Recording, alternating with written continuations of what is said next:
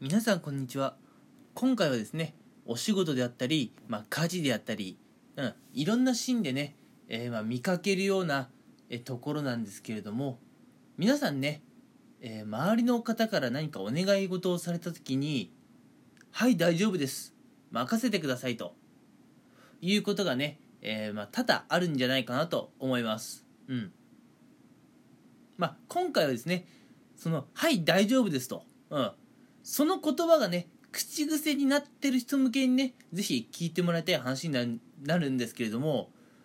えー、まあぶっちゃけね、まあ、お仕事とかすごい大変でもうね全然時間的しかもね精神的にも余裕がない人っていると思うんですよ。うん、だそういう人でねもしあ本当に大丈夫じゃないのにね口癖でね「うん、はい大丈夫です」って言ってねお仕事とかあるいはまあ家事とか、うん、引き受けてしまう方がいたらまあそういうのはねすぐに直しましょうっていう話を今回はしていきたいと思います。うん、っていうのもですねあのやっぱ我々人間っていうのは正直ねそんな大した生き物じゃないんですよ。我々人間っていうのは絶対ねどっかでこう限界っていうのがあるんですよ。うん。時々ね、まあ、あの限界っていうのは超えていくもんだとかねそういう発言をする方はいるんですが、うん、それってね、まあ、言うたらそのアスリートの世界のね、うん、話であって、こうまあお仕事とかね、家事とか、うん、こう毎日何かやらなきゃいけないようなね、そういうお仕事的な、うん、ところではですね、限界は超えていくものとかっていう言葉はあまり当てにしてはいけません。うん。辛いお仕事、うん、例えばね、そもそも仕事の難易度が非常に難しいとか、仕事の量が多いとか、まあそれによってね、まあ、残業時間が増えるとか、あるいはね、家事だってねたかが皿洗いと思うかもしれませんがされど皿皿洗いですよ、うん。まあ、家族でねあの結婚されていて家庭があってお子さんとかもいたらね必然的に食器の量も増えてくると思うんですよ、うん、でやっぱ食器洗いもね結構大変だと思うんですよ、うん、私はね、まあ、料理を作るのはさほど苦じゃないんですけれどあの食器を洗うのがねものすごい嫌で、うん、だから食洗機買おうかなどうかなってすごい迷ってるくらいあの本当に食器を洗うっていうのが嫌なんですけれどもでもまあ誰かがやんなきゃいけないですよね。そういうのって。うん。誰もやらないわけにはいかないじゃないですか、でねそういうなんかまあ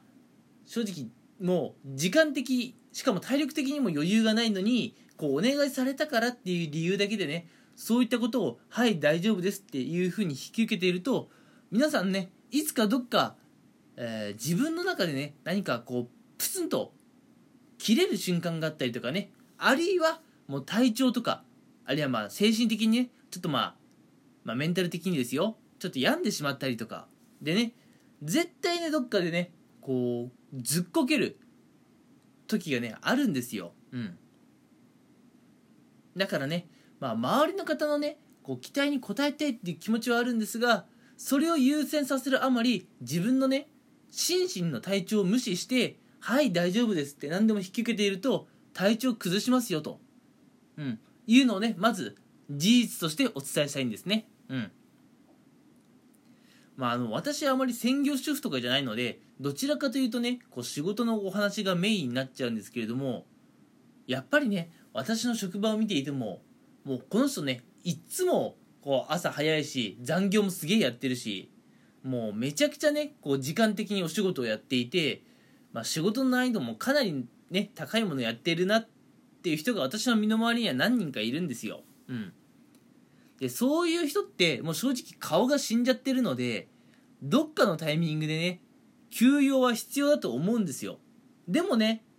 そういう人に限って実は人が良くてもう周りからね周りからの、うん、期待にとにかく応えようとするんです。そうすると周りからお願いされた仕事をね、まあ、とにかく断れないんですよ。そういう人たち。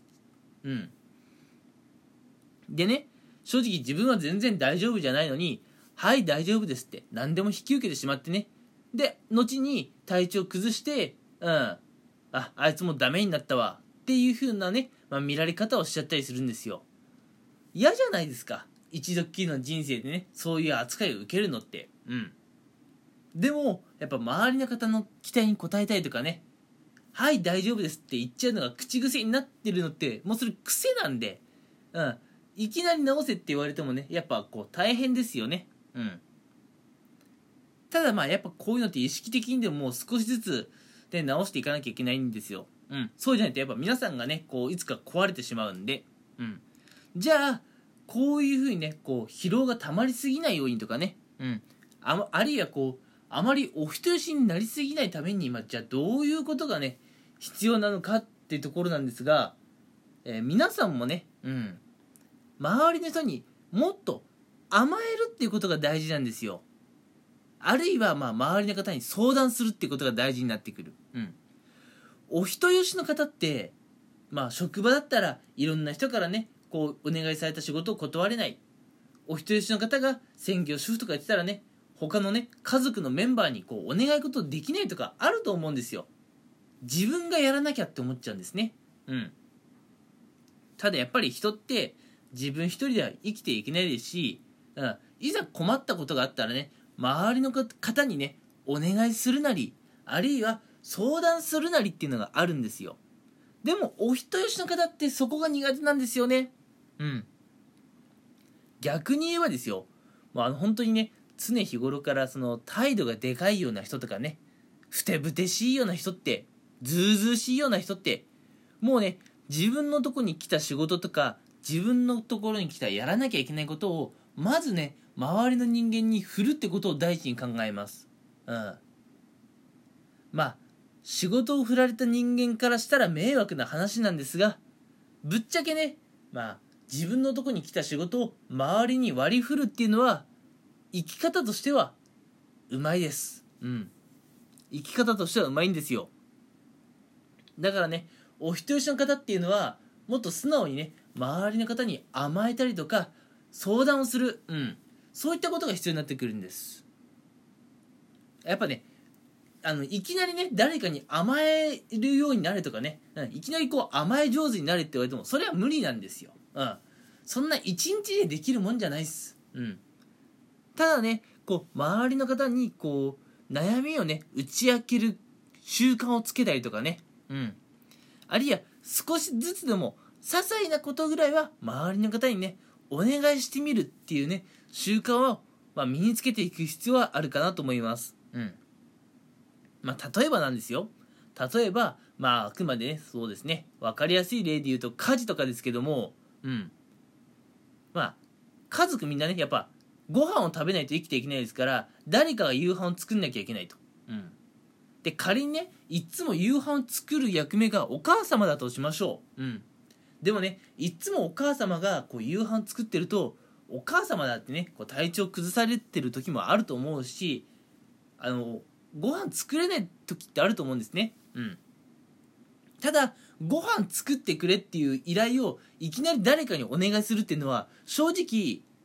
かなり大変だと思うんですよ。お願いされる側は。食材買ってこなきゃいけねえしあの、まあ、調理方法をね調べなきゃいけねえし。うん。ただじゃあそういう時に備えてね今からじゃあどういったことをすればいいかっていうと、うん、例えばね、うんまあ、仕事帰りにこうお父さんとかにね、あのー、まあ、食材は買ってきてもらってで買ってきてもらったらそれを使って、まあ、お母様が調理をするとかね、うん、あるいは、まあ、お家にいるお子さんもう本当にちっちゃいもう小学生ぐらいのねお子さんにこう、まあ、ちょっと難しいかな炊きたてのご飯をこう茶碗によそってもらってうん。まあ、やけどしないようにね、気をつけないといけないですけれども、うん。ご飯と味噌汁くらいは自分でね、よそってテーブルに持って行ってもらう。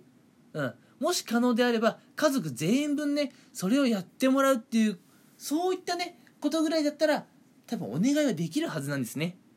なんで、そういう些細なことは、周りの方にお願いするというね、習慣をつけていけばいいかなと思います。うん。そうすると、えー、これまでね、自分で食材を買って自分でねこうご飯作って茶碗に盛り付けてっていうのをね全部お母様がやってたと思うんですけれども、うん、食材はお父様が買ってきて、えー、茶碗にねご飯をよそったりするのはお子さんがやって、うんまあ、そのお食事のメインとなるところを調理するってところお母様がやっていただければ多分ね負担は減ってくるはずなんですよ。うん。なのでね、まあ、周りの方にねこうあの甘えるというかお願いしたりとかね何か困ったことがあれば、まあ、相談をするっていうのはねうんえー、普段ね大丈夫ですって言ってねこう何でもかんでも仕事を引き受けちゃうようなお人よしの方はね、うん、こういう、まあ、習慣はつけていった方がいいですよと、うん、